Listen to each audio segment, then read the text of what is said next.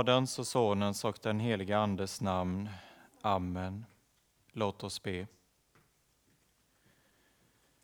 Rena, o Gud, våra hjärtan och våra samveten så att din son, när han kommer till oss, må i våra hjärtan finna en beredd boning.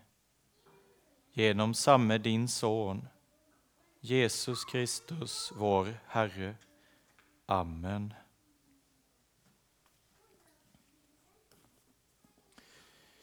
Vi ska i dagens skriftetal stanna inför detta med döden och livet. Och vi ska göra det med hjälp av sorgehuset i dagens evangelium. Jesus kommer till sorgehuset. Där kommer han till synagogföreståndarens hus och möts av flöjtspel, sorgens toner, som inte lämnar någon i tvivel om var man nu befinner sig. Hela platsen präglas av oro. Det är upprört. Det är som att man kan ta på det tjocka moln av bitter sorg som brett ut sig med våldsam kraft. Kanske var platsen en helt annan bara för en kort tid sedan. Inte ett ont anande eller i förhoppning om en trots allt lycklig utgång. Men nu, när Jesus kommer, den ene lamslagen, tyst, utan ord. Den andra i ett förtvivlat rop, inte utan ett stänk av ilska. Någon kanske sysselsätter sig med att utreda alla detaljer kring döden samtidigt som den stora saknaden ligger där som en stor klump i bröstet. Kort sagt, Jesus kommer till en plats där människors inre vrider sig i vånda och man inte vet vart man ska ta vägen. Meningen har nått sitt slut. Punkten är ditsatt med outplånligt bläck. Inga inskjutna satser låter sig härefter göras. Det återstår bara att begrunda skriften sådan som den nu blev. Det finns även andra känslor. Kanske en känsla blandad med skam. En lättnad över att vederbörande nu har brutit upp. En besvärlig relation. En sjukdomstid som lade sordin på det mesta. Kanske har jag svårt att låta bli att tänka på de tillgångar som nu faller på min lott. Eller är det månne en arvstvist som väntar runt hörnet? Dödsfall har en tendens att aktualisera andra relationer utöver den till den döde. Det kan till exempel bli påtagligt hur sällan vi syskon faktiskt pratar med varandra när vi nu helt plötsligt behöver organisera oss och så vidare och så vidare. Det skaver i relationer. Ja, den färgpalett av olika stämningar som döden väcker är vid och omfattande. Ingen av färgerna tycks utebli, nyanserna skiftar hos den ene som hos den andre. Vi vill här särskilt stanna inför det som gjorde sig gällande i sorgehuset i dagens evangelium. Och det var just detta, döden är något förfärligt. Detta har i våra dagar tonats ned med hjälp av uttalanden såsom att dö är en naturlig del av livet. Men det är inte naturligt att dö. För döden fanns inte innan synden kom in i världen. Enligt vår gamla natur måste vi dö. Det är visst och sant. Men det är inte det man syftar på när man säger att, att dö är en naturlig del av livet.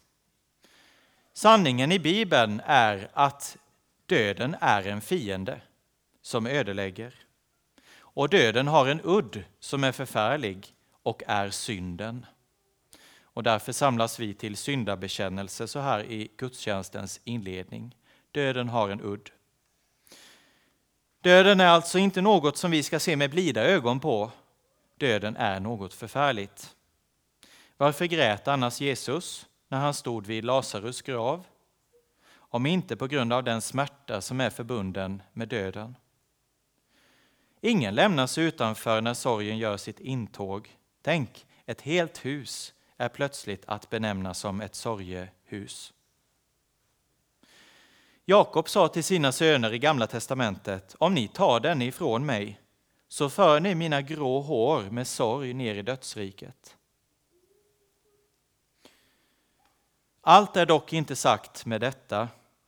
Vi är samlade till gudstjänst på söndag, Kristi uppståndelses dag.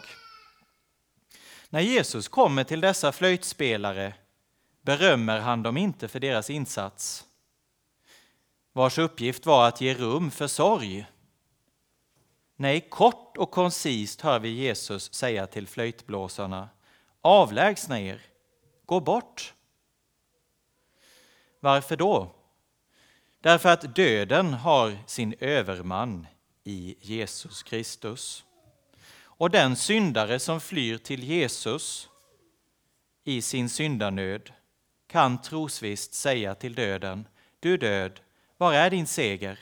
Var är din udd, den som du har riktat mot min Herre och Frälsare på korset? Den som har brudgummen hos sig behöver inte sörja som om han inte vore där, säger Jesus i ett annat sammanhang. Det står till och med på grekiska att Jesus kastar ut denna skara av sorgens flöjtblåsare, människor som samlat sig och som skrattar åt Jesus när han talar om att den lilla flickan sover. Istället för att skratta åt Jesus så borde vi alla gråta över oss själva. Det säger Jesus på vägen till Jerusalem. Gråta över den synd som finns i våra hjärtan. Bröder, vi vill att ni ska veta hur det förhåller sig med dem som har insomnat, så att ni inte sörjer som de andra, de som inte har något hopp. En kristen får sörja, men inte utan hopp om det gäller någon som har avsomnat i tro på sin frälsare, har syndernas förlåtelse i hans blod. Eftersom vi tror att Jesus har dött och uppstått så tror vi också att Gud ska föra fram dem som insomnat i Jesus tillsammans med honom. Detta är min tro, att Jesus ska föra fram dem. Men för den som inte har insomnat i tro på Jesus, där finns all grund att sörja. Aposteln fortsätter, Gud har inte bestämt oss till att drabbas av vredesdomen, utan till att vinna frälsning genom vår Herre Jesus Kristus. Han har dött för oss, för att vi ska leva tillsammans med honom, vare sig vi är vakna eller vi är insomnade. Och därför ska vi uppmuntra varandra och uppbygga varandra så som vi redan gör, säger aposteln i första Thessalonikerbrevet. Detta behöver vi göra i den kristna församlingen. Uppmuntra, uppbygga med orden om att Kristus har dött för våra synder. All min köld och orenhet, allt det som bor i mitt hjärta, synd vars djup jag inte ens själv vet, Herre Gud, förlåt mig det. Kristus har dött för oss, kära Kristi församling. Han har också uppstått för att vi ska få ha vårt hopp i honom som lever. Låt oss därför vända oss till honom när vi nu ber och bekänner med kung David.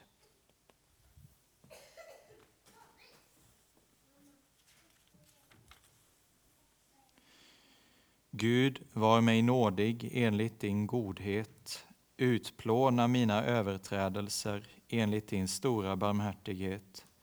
Två mig ren från min missgärning, rena mig från min synd. Ty jag känner mina överträdelser och min synd är alltid inför mig. Det är mot dig jag har syndat och gjort det som är ont i dina ögon. Du är rättfärdig när du talar du är ren när du dömer. Se, i synd är jag född, och i synd blev jag till i min moders liv. Vänd bort ditt ansikte från mina synder, utplåna alla mina missgärningar.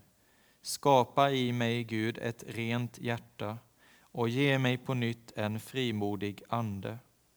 Förkasta mig inte från ditt ansikte och ta inte din helige Ande ifrån mig.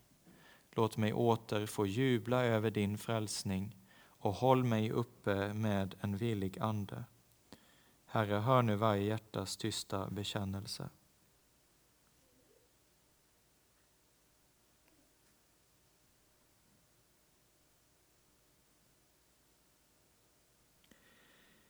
Jesu, Guds sons blod renar oss från all synd. Detta litar jag på och vill ta emot förlåtelsen för Jesu Kristi skull. Amen.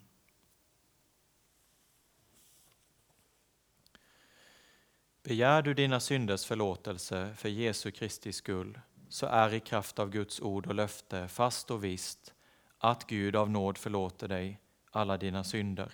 Och denna dina synders förlåtelse tillser jag dig på vår Herres Jesu Kristi befallning, i Faderns och Sonens och den helige Andes namn. Amen.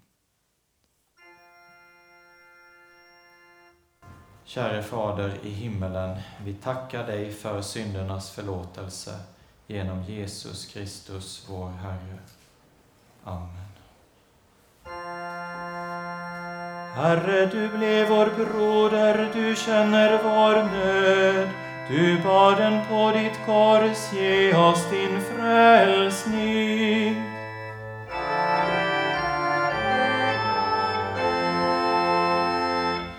Kristus, du är den levande Herren. Du är hos oss efter ditt löfte, bevara oss i din närhet.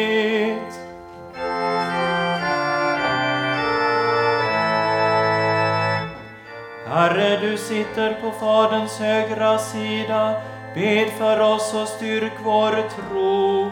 Vi ser mot din tillkommelses dag.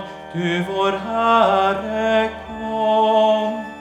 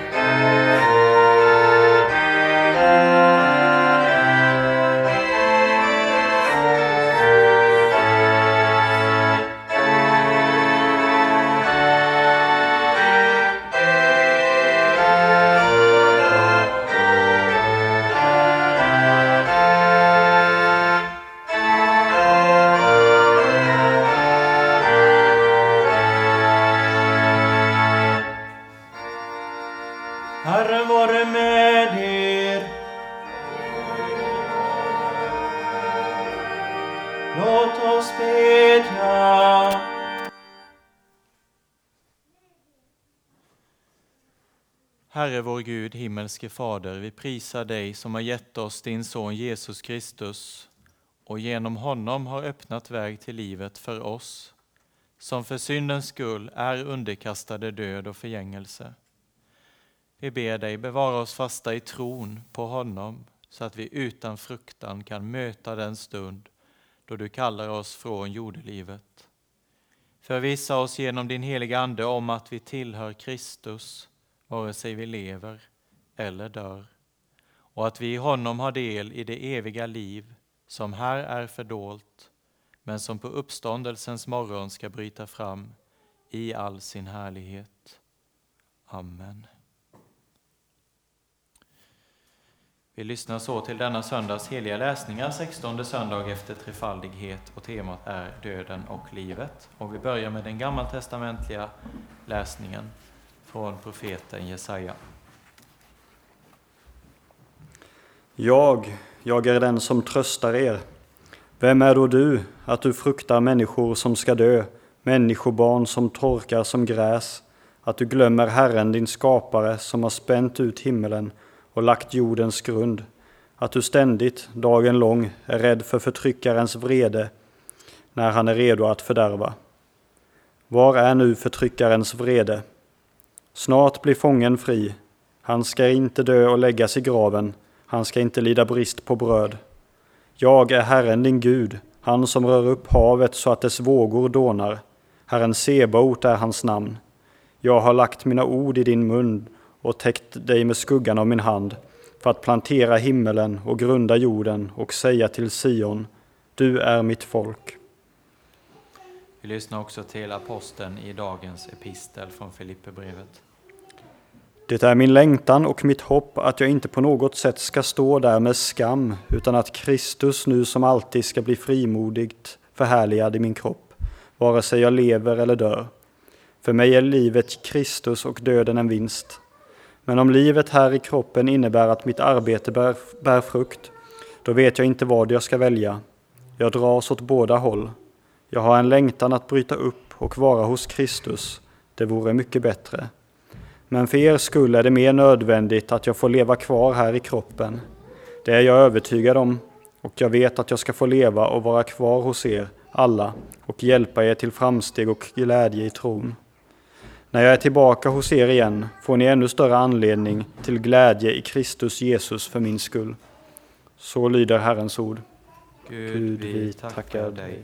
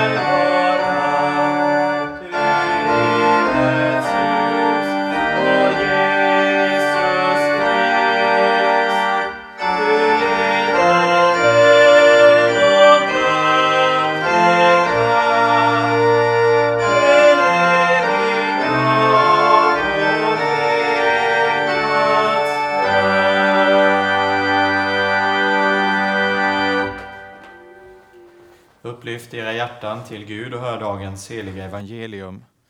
Så skriver evangelisten Matteus i kapitel 9. Medan Jesus talade till folket kom en synagogföreståndare och föll ner för honom och sa, min dotter har just dött. Men kom och lägg din hand på henne så får hon liv igen.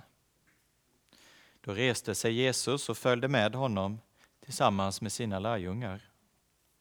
Plötsligt kom en kvinna som hade haft blödningar i tolv år. Hon närmade sig Jesus bakifrån och rörde vid hörntofsen på hans mantel, för hon tänkte, om jag så bara får röra vid hans mantel blir jag frisk. Jesus vände sig om och såg henne, och han sa, var lugn, min dotter, din tro har frälst dig. Och från den stunden var kvinnan frisk. När Jesus kom fram till synagogföreståndarens hus och såg flöjtblåsarna och den upprörda folkskaran sade han, gå härifrån. Flickan är inte död, hon sover. Då hånskrattade de åt honom. Men när folket hade skickats ut gick han in och tog flickans hand, och hon reste sig. Och ryktet om detta gick ut i hela det området. Så lyder det heliga evangeliet. Lovad vare du, Kristus.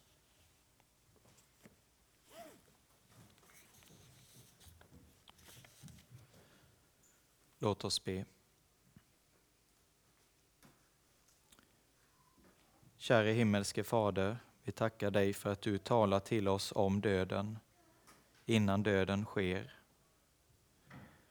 Herre, låt oss på den dagen vara resklara, redo att bryta upp från denna jordens jämmerdal, Herre, till dig. Låt oss vara sådana som insomnar i dig, Herre Jesus, så att vi kan möta dig med glädje på uppståndelsens morgon. Ja, himmelske Fader, stilla våra hjärtan med din heliga Ande, tala till oss var och en denna stund, så att vi förstår vad du vill säga oss. Det ber vi om i Jesu namn. Amen.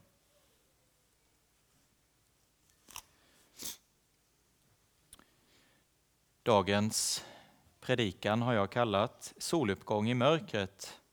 Soluppgång i mörkret. I dagens evangelium botar Jesus två döttrar, som det står i den grekiska texten. Två döttrar. Den ena dottern är en liten flicka som, har varit, som är ung och den andra en kvinna som har varit sjuk en lång tid.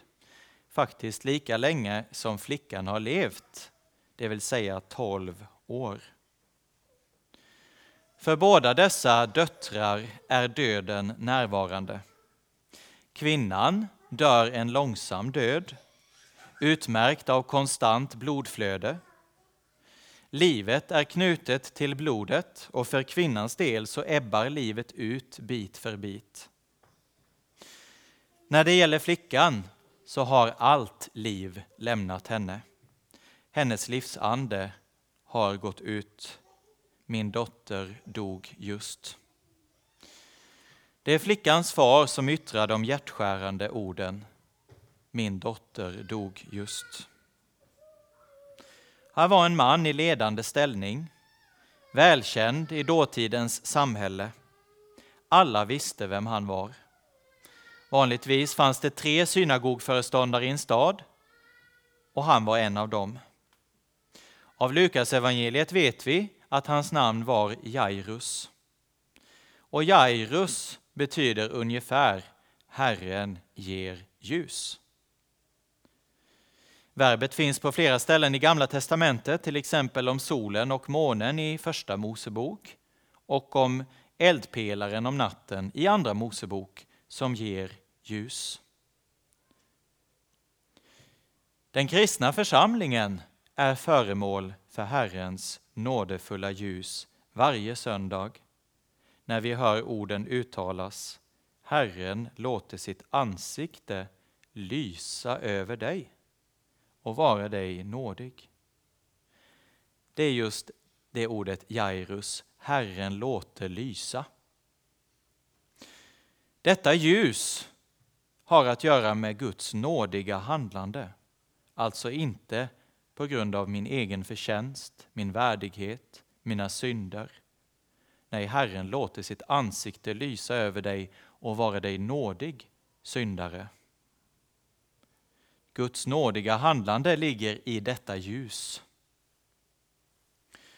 Mika, profeten, säger i sitt sjunde kapitel Om jag sitter i mörker är Herren mitt ljus. Det största mörkret i livet är syndens mörker. Och Mika fortsätter just så. Eftersom jag har syndat mot Herren skall jag bära hans vrede till dess han tar sig an min sak och skaffar mig rätt. Han skall föra mig ut i ljuset och jag ska se hans rättfärdighet. Mika sitter i mörker. Han talar om sin synd. Han talar också om att Herren ska föra honom ut. Och ljuset som Mika ser framför sig knyts samman med Guds rättfärdighet. Jag ska se hans rättfärdighet där i ljuset. Och i samma kapitel utbrister Mika, vars namn betyder Vem är som Herren? Han utbrister just så, Vem är en Gud som du, som förlåter missgärning? Har någon sett en Gud som förlåter missgärning? Mika, vem är som honom? Simeon såg Herrens frälsning som det ljus med vilket han kunde sluta sina dagar i frid. Hade Simeon inte ägt detta ljus hade han inte kunnat sluta sina dagar i frid. Men Herrens frälsning är ett ljus. Sakarias talar om en frälsning som innebär förlåtna synder för vår Guds innerliga kärleks skull. Och i kraft av den ska en soluppgång från höjden besöka oss för att ljus ska skina över dem som sitter i mörker och dödsskugga. Lägger du märke till? Syndernas förlåtelse, frälsning, Guds nådefulla ljus som är en soluppgång. Det är just dödsskuggan som gör sig gällande här i Matteus nionde kapitel. Det ligger en skugga av död över detta. Och vi möter här den höge mannen Jairus. Men vad är det första vi möter med denne höge man som är så känd bland alla människor? Det första vi möter är att han kastar sig ner för Jesus. Se denne höge man ligga där framför Jesus. Hög som låg, alla behöver vi falla ner för Jesus. För vi är alla maktlösa när det gäller döden. Och det gäller både vår egen död och det gäller andras död. Totalt maktlösa.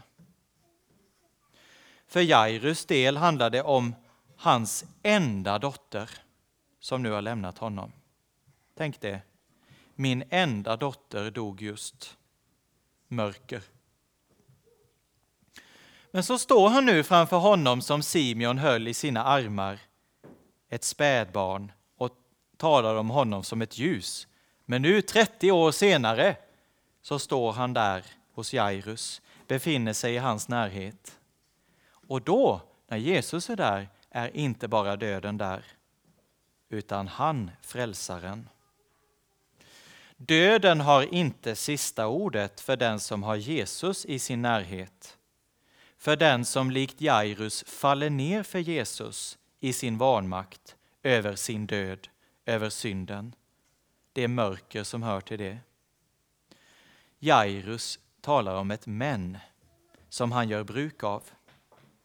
Men lägg din hand på henne, Jesus. Hon dog just, men din hand, Jesus, lägg den på henne och hon ska leva. Jesu hand är den kristnes stora tröst. Den hand som uppväcker från de döda, den hand som har sonat alla hennes synder. Jesus är inte ovillig att följa Jairus, han följer gärna med till dödens hus. Jesus vill gärna vara i dödens hus för den som bjuder in honom där. Där går Jesus för att ljus ska skina över en liten flicka som befinner sig i dödsskuggans dal. För att hon ska få säga Herren är min. Om jag än vandrar i dödsskuggans dal fruktar jag inget ont, för du, Jesus, är med mig. Ja, inte bara döden är vid flickans dödsbädd, utan det är också Jesus. Och det är det viktigaste. Att få ha Jesus vid sin dödsbädd. Och se, säger evangelisten, den ena dottern avlöses här av en annan äldre dotter som liksom bryter in i det här skeendet. En kvinna som haft blodgång i tolv år. Tredje Mosebok kapitel 19 som vi har haft bibelstudium över en längre tid talar om hur det är när kvinnan har sin flytning, det vill säga menstruation. Och det kommer blod från hennes kropp. Då skall hon vara oren i sju dagar. Inte bara det, var och en som rör vid henne skall vara oren ända till kvällen. Tänk det, oren gör andra orena. Men mer än så, allt som hon ligger på blir orent och allt som hon sitter på blir orent. Och nästa led. Var och en som rör vid det som hon har legat på skall tvätta sina kläder och bada i vatten och vara oren ända till kvällen. Och det tar inte slut där. Om någon sak läggs på det som hon har legat på eller suttit på och någon sedan rör vid saken skall han vara oren ända till kvällen. Oren, oren, oren, oren. Och det bara breder ut sig. Om en man skulle ligga med henne och något av hennes månadsblödning kommer på honom skall han vara oren i sju dagar och allt som han ligger på blir orent. Allt sammans följdverkningar av en enda oren person. Det var alltså inte utan möda som kvinnan hade sin månadsrening en gång i månaden. Så mycket orenhet den förde med sig, inte bara för henne själv, utan allt hon kom i kontakt med.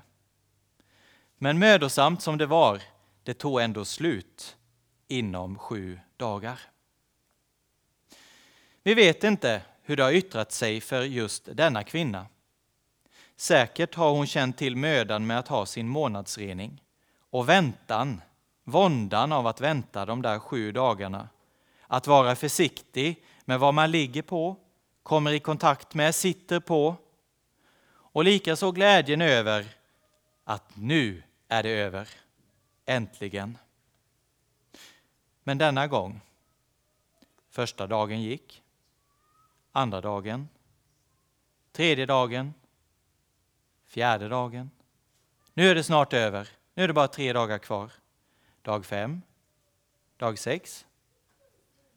Nu så, dag sju, äntligen. Och så vaknar kvinnan den åttonde dagen och inser att hon fortfarande blöder. Eller har hon haft en blödning som inte haft något samband med hennes månadsrening? Oavsett vad, den smärtan över det slutar inte att blöda. Det upphör inte. Det blir ingen lättnad för mig. Dagarna går, den ena dagen läggs till den andra och det slutar inte. Och tre ord som härefter kommer att följa denna kvinna, förfölja henne genom livet. Tredje Mosebok 15, vers 25. Hon är oren. De orden måste jag nu bära med mig varje dag. Hon är oren. Man kan tänka sig att det inte var utan obehag för henne att läsa tredje Mosebok kapitel 15, eller när det lästes, att höra de orden gång på gång. Hon är oren, hon är oren. Ord som talade om hennes ohjälpliga situation och som band henne vid samma regler som under sin månadsrening, det vill säga jag måste vara konstant oren, bunden till kropp och själ och helt avskild från andra människor eftersom om jag rör vid någon, något, så blir det orent. Vilken smärta för denna kvinna att läsa orden som för andra var ljuva och befriande om åttonde dagens två offerduvor. När kvinnan var ren och fick bära fram offret till tacksägelse. För dessa ord gällde inte henne. För kvinnans del kom den åttonde dagen aldrig. Aldrig. Hon stod utan varje löfte om rening från hennes orena blödning. Varje morgon kvinnan vaknade på nytt oren, samma som igår. Och nästa dag, jag är fortfarande oren. Det blir inte bättre. Men inte bara att det inte blir bättre. Allt det lidande som evangelisten Markus berättar att hon har utstått hos de många läkare hon har varit i kontakt med. Men till ingen nytta. Ingen nytta har läkarna kunnat ge henne, trots att hon har lagt ut allt hon äger på dessa läkare. Vilket kanske för henne inte var de stora tillgångarna med tanke på hennes utsatta situation. Men ändå, hon gav allt för att bli ren och ändå så förblev hon oren. Ett ihärdigt rop på hjälp från denna kvinna och så konstaterar Guds ord att det bara har blivit sämre med henne. Detta är en desperat kvinna som antagligen har visst, mist varje tänkbart hopp utan någon som helst ljusning. Hon är oren, det har bara blivit värre och hon står utan alla sina tillgångar. Hon har inget kvar. Måste inte hon säga med Mika, jag sitter i mörker? Jo, sannerligen har hon sagt så. Jag sitter i mörker och det blir inte bättre. Markus säger att mycket folk följde efter Jesus vid detta tillfälle och trängde sig in på Jesus. Och bland dessa befinner sig nu denna kvinna. Vad som gör att hon så målmedvetet söker sig mot Jesus, det får vi inte veta. Det är oklart. Men något av det som hon har fått höra om Jesus har uppenbarligen tänt ett hopp mitt i hennes djupaste förtvivlan. Vilken kvinna! Hur många har inte hon orenat bland alla dessa i den trånga skaran? Tänk, hon har ju måste armbåga sig fram närmast, den ene efter den andra lämnad oren i hennes spår för att komma till Jesus. Och så har dessa rört vid någon och så har den blivit oren, oren, oren, oren, oren och så har det liksom brett ut sig i hela folkskaran. Så Jesus är omgiven av en oren folkskara. Kunde hon ha valt ett sämre tillfälle kan man fråga, än när alla tränger sig in på Jesus, att komma till honom? Mage till fräckhet, kunde man säga. Men hade du frågat henne vad hon hade att säga till sitt försvar, så tänker jag mig att hon kanske skulle säga ungefär så här. Jag måste bli ren. Ren. Jag älskar ordet ren. Jag orkar inte bära detta ord oren över hela mitt liv, alltid, oavbrutet, oren, oren. Nej, jag vill höra ordet ren. Känner du igen dig, kära kristne? Varje gång du vaknar på nytt, oren. Lina Sandell skriver, här på denna jorden är synden med i allt, från det att jag vaknar på morgonen och ger åt allt det sköna en främmande gestalt. Ja, också denna dag ska jag möta den främmande gestalten, synden. I allt är synden med. I allt är jag oren. Det kommer inte heller någon åttonde dag för mig då jag yrvaket kan slå upp min blick och utbrista Jag är ren! Flödet har stannat av synd. Kött, värld och djävul, det är slut. Inget mer. Nej, så kan jag inte säga. Mina ständiga följeslagare är just dessa synd, kött, värld och djävul. Frestelsernas makt är stor, kan mig lätt förföra. Ondskan som i hjärtat bor vill från dig mig föra. Också idag vill dessa makter föra mig ifrån dig, Jesus. samma som igår. Kanske vill du, likt kvinnan, närma dig Jesus bakifrån, som kvinnan gjorde, så där lite mer eller mindre obemärkt utan att, att han lägger märke till det. Bara du får hjälp.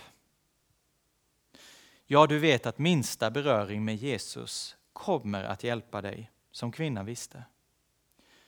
Så väl att du har kommit hit idag. Kom till Jesus. Det var kvinnans tro att Jesus kunde hjälpa. Låt det också vara din tro i nederlag och i det konstanta tillstånd av orenhet som vårt kött för med sig i tankar, i ord och i gärningar. Låt det vara ditt hopp. Jesus kan hjälpa mig. Ja, just mig den ohjälplige som ingen annan kan hjälpa, inte jag själv heller. Mig kan Jesus hjälpa. Det är skillnad på tro och vidskepelse. Hade kvinnans tro bara varit fäst vid Jesu kläder så, och inte vid Jesus själv så hade Jesus aldrig lyft fram kvinnans tro som ett exempel att efterfölja om det bara var själva beröringen med hans kläder. Det var ju inte det som blev till hjälp i djupaste mening. Många andra har ju säkerligen kommit i kontakt med Jesus i trängseln utan att bli hjälpta. När Jesus frågar vem var det som rörde mina kläder? Då säger hans lärjungar undrande Du ser ju hur folket tränger sig in på dig och du frågar Vem rörde vid mina kläder? Ja, vem har inte rört vid dina kläder, Jesus? Nej, det var tron i kvinnan som Jesus lyfte fram, som talade så om jag bara rör vid hans mantel så blir jag hjälpt. Det vill säga, allt som kommer i beröring med mig, det blir orent, det visste kvinnan. Men allt som är i beröring med Jesus, det leder till frälsning från orenhet. Det är alltså inte från manteln eller hörntofsen som kraften utgår, inte det minsta. När Jesus säger, och han märkte att det hade gått ut kraft från honom, står det. Från honom själv. Så vänder sig Jesus om och får se kvinnan. Och Jesus vill inte att hon försvinner bort, även om hon har närmat sig bakifrån sådär, jag ville egentligen inte ses. Så, så tillåter inte Jesus att hon går utan att han får tala med henne. Tron lever av ord. Och det gör även kvinnans tro. Det var ord som fick henne att söka sig till Jesus i hennes hjälplöshet. Det var inte i första hand hans mantel, det var ordet om Jesus. Den hjälplöses vän som drog henne till sig. Jesus vet att för tron är det avgörande att höra ord. Tron överlever inte utan andlig näring, utan att han talar. Därför måste hon stanna kvar hos honom. Utan ordet om den här soluppgången från höjden, om ett gott mod i kraft av syndernas förlåtelse, ja, då sitter jag fortfarande i mörker och dödsskugga. Jag behöver höra honom säga det. Var vid gott mod, min dotter, din tro har frälst dig. Tänk den stunden när hon fick höra de orden. Tänk den ljuvaste uppmuntran för denna kvinna när hon kommer darrande till Jesus. Var vid gott mod. Jesus säger ju till kvinnan, allt det som du tror om mig är sant. Du tror rätt när du tror att jag kan hjälpa dig från din orenhet. Det är alldeles riktigt. Och därför ska du vara hjälpt från din plåga. Och så blir det inga åttonde dags offerduvor, utan istället så som Jesus säger, ni är redan nu rena i kraft av det ord som jag har talat till er. Ni är rena i kraft av detta ord. Var det något som kvinnan mer än allt annat önskade att höra, så var det just de orden. Du är ren. Jag tror inte vi kan föreställa oss den stunden att hon fick gå därifrån ren efter all denna orenhet. Var vid gott mod, samma ord som den lame mannen fick höra där han låg hjälplös på sin bädd, slagen först och främst inte av lamhet, utan av sina synder. Utan syndernas förlåtelse, missmod och bävan, och med rätta så. Men med syndernas förlåtelse. Dina synder, mitt barn, är förlåtna, därför får du vara vid gott mod. Det goda modet har bara att göra med syndernas förlåtelse. Och då kunde kvinnan säga som Mika, Herren är mitt ljus. Han är min frälsning. Vem är som Gud, som förlåter missgärning? Jag känner ingen annan. Han försäkrar mig om att hans blod är utgjutet till mina synders förlåtelse. Han talar till mig därför att tron lever av ord om honom. Ordet gör faktiskt att jag inte kan leva utan Jesus. Jag kan inte leva utan Herrens ansikte som lyser över mig och är mig nådig. Utan detta lysande ansikte med syndernas förlåtelse. Utan detta ansikte går jag förlorad. Amen. Lovad vare Gud och välsignad i evighet som med sitt ord tröstar, lär, förmanar och varnar oss. Helige Ande, skriv ordet i våra hjärtan så att vi inte blir glömska hörare utan varje dag växer till i tro, hopp, kärlek och tålamod in till tidens slut och blir saliga genom dig som har vunnit seger över döden. Det ber vi om i ditt eget namn. Amen. Låt oss nu stå upp och bekänna den tro vi döps till i Kristi kyrka. Vi tror på Gud Fader allsmäktig, himmelens och jordens skapare. Vi tror och på Jesus Kristus, hans enfödde son, vår Herre, vilken är avlad av den helige Ande, född av jungfrun Maria, pinad under Pontius Pilatus, korsfäst, död och begraven, nederstigen till dödsriket, på tredje dagen uppstånden igen ifrån de döda, uppstigen till himmelen, sittande på allsmäktig Gud Faders högra sida, därifrån igenkommande till att döma levande och döda. Vi tror och på den helige Ande, en helig allmännelig kyrka, det heliga samfund, syndernas förlåtelse, de dödas uppståndelse och ett evigt liv. Amen.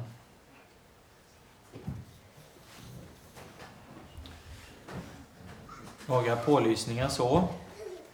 Denna söndags kollekt går till församlingsfakulteten i Göteborg, utan vilka varken jag eller Simeon hade varit prästvigda, eller någon annan i våra sammanhang, antar jag. På onsdag så eh, samlas vi här till bibelskola för barn. Tisdag, ursäkta, bra tack. Gamla invanda mönster. Tisdag är det ju numera. Tisdag klockan 17.30 så samlas vi till bibelskola för barn. Och då inleder vi med att äta tillsammans, så det behöver man alltså inte ha gjort innan man kommer till samlingen. Må så Guds frid som övergår allt förstånd bevara våra hjärtan och våra tankar i Kristus Jesus, vår Herre. Amen.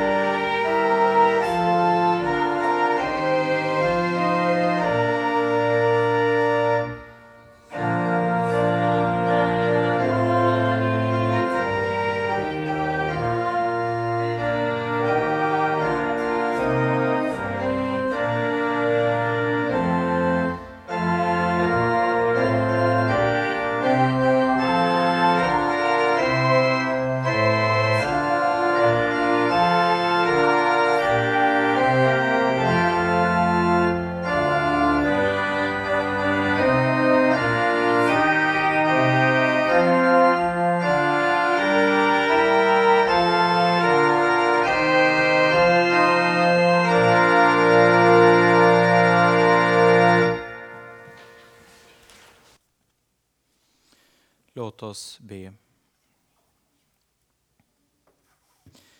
Herre vår Gud, vi ber dig, styrk och led din kyrka och samla ditt folk kring ordet och sakramenten. Låt ditt evangelium nå ut i hela världen och väcka levande tro. Ge dina vittnen kraft när de får lida för din skull. Skydda vårt land och ge vishet åt dem som fått förtroende och ansvar i vårt samhälle. Välsigna vårt arbete, ge världen fred och låt det onda hindras och din vilja ske. Ge oss dagligt bröd och stärk vår vilja att dela med oss åt dem som lider nöd. Låt våra hem få präglas av sammanhållning, trygghet och kristen tro. Gör denna församling till ett hem dit människor kommer för att höra ditt heliga ord, be om din hjälp och tacka för din godhet och kärlek. Kom Herre till de sjuka, sörjande och ensamma. Sänd oss till dem som behöver vår omtanke och vårt stöd. Vi ber Herre för dem vi var och en tyst tänker på.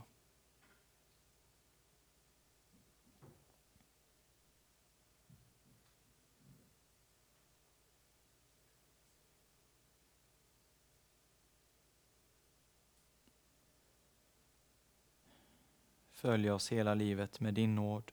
Gör oss fasta i tron och låt oss till sist komma hem till din eviga glädje. Genom Jesus Kristus, din Son, vår Herre.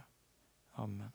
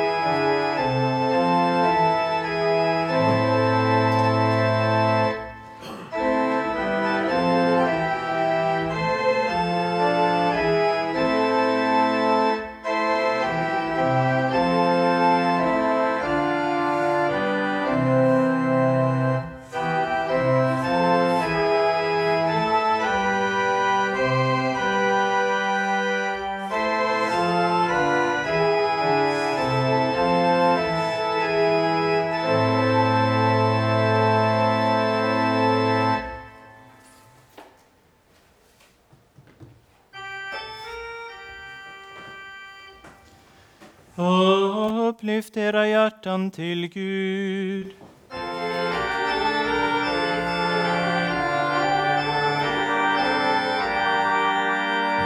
Låt oss tacka Gud vår Herre.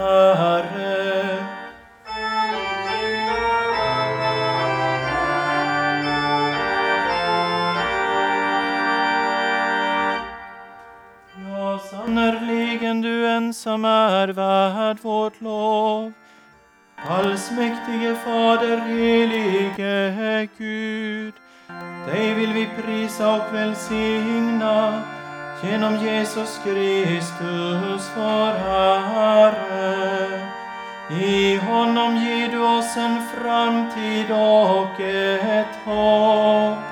Vi vakar och ber med din stora dag för ögonen och firar denna nattvard som himmelrikets måltid för att en gång få göra det på nytt i ditt rike Därför vill vi med dina trogna i alla tider och med hela den himmelska härskaran prisa ditt namn och tillbedjande sjung.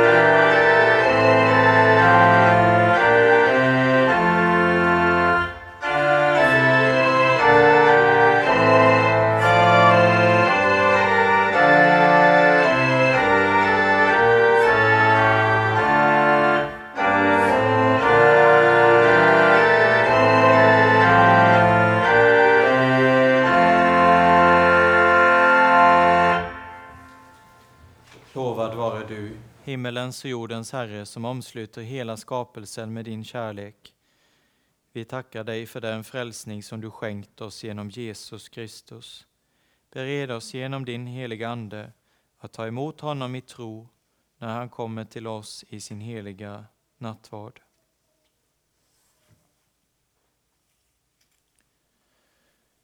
Den natt då han blev förrådd tog han ett bröd, tackade bröt det och gav åt lärjungarna och sade, tag och ät. Detta är min kropp som blir utgiven för er. Gör detta till min åminnelse.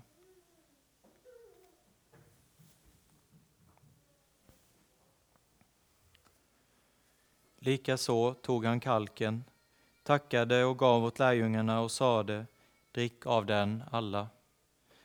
Denna kalk är det nya förbundet genom mitt blod som blir utgjutet för många till syndernas förlåtelse. Så ofta ni dricker av den, gör det till min åminnelse.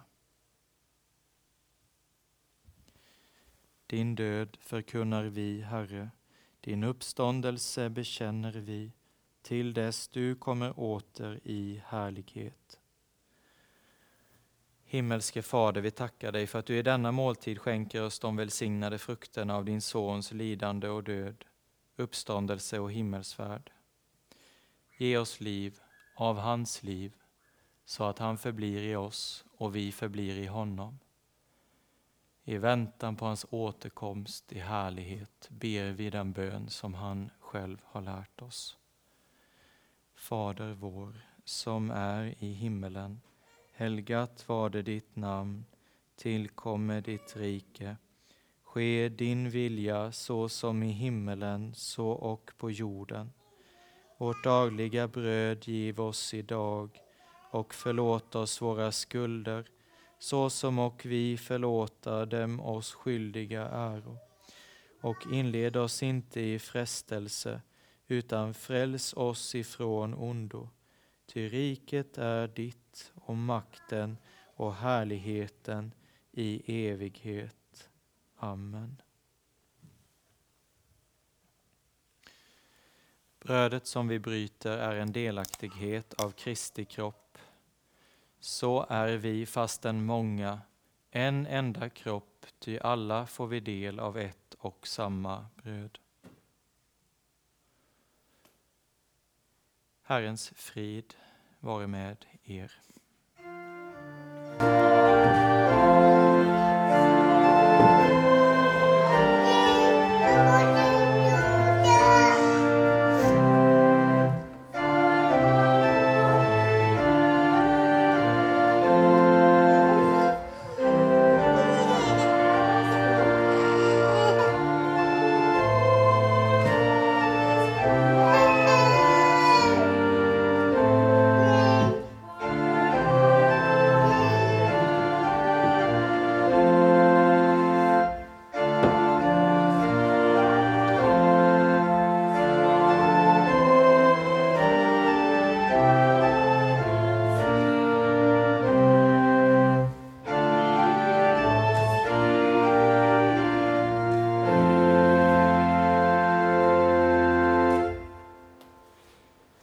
Jesus sade till kvinnan, var vid gott mod, din tro har frälst dig. Kom, allt är tillrätt. Låt oss tacka och be. Vår Gud och Fader, vi tackar dig som genom din son Jesus Kristus har instiftat denna heliga nattvard till vår tröst och salighet. Vi ber dig ge oss nåd att så fira Jesu åminnelse på jorden att vi får vara med om den stora nattvarden i himmelen. För vår Herres Jesu Kristi skull. Amen.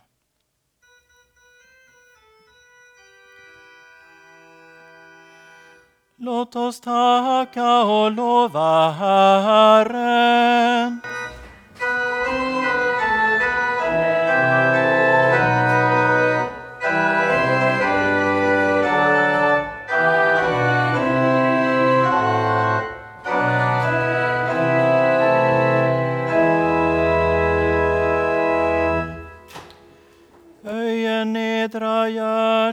Till Gud och mottagen välsignelsen. Herren välsigne eder och bevare eder. Herren låte sitt ansikte lysa över eder och var eder nådig. Herren vände sitt ansikte till eder och give eder frid i Guds, Faderns och Sonens och den helige Andes namn. Amen. Amen.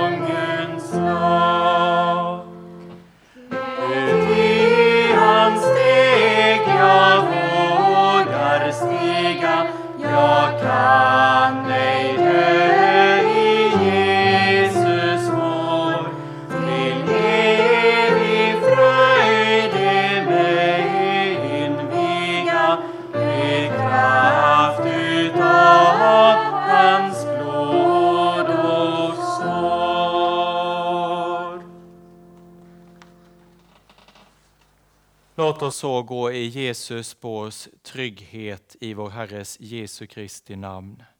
Amen.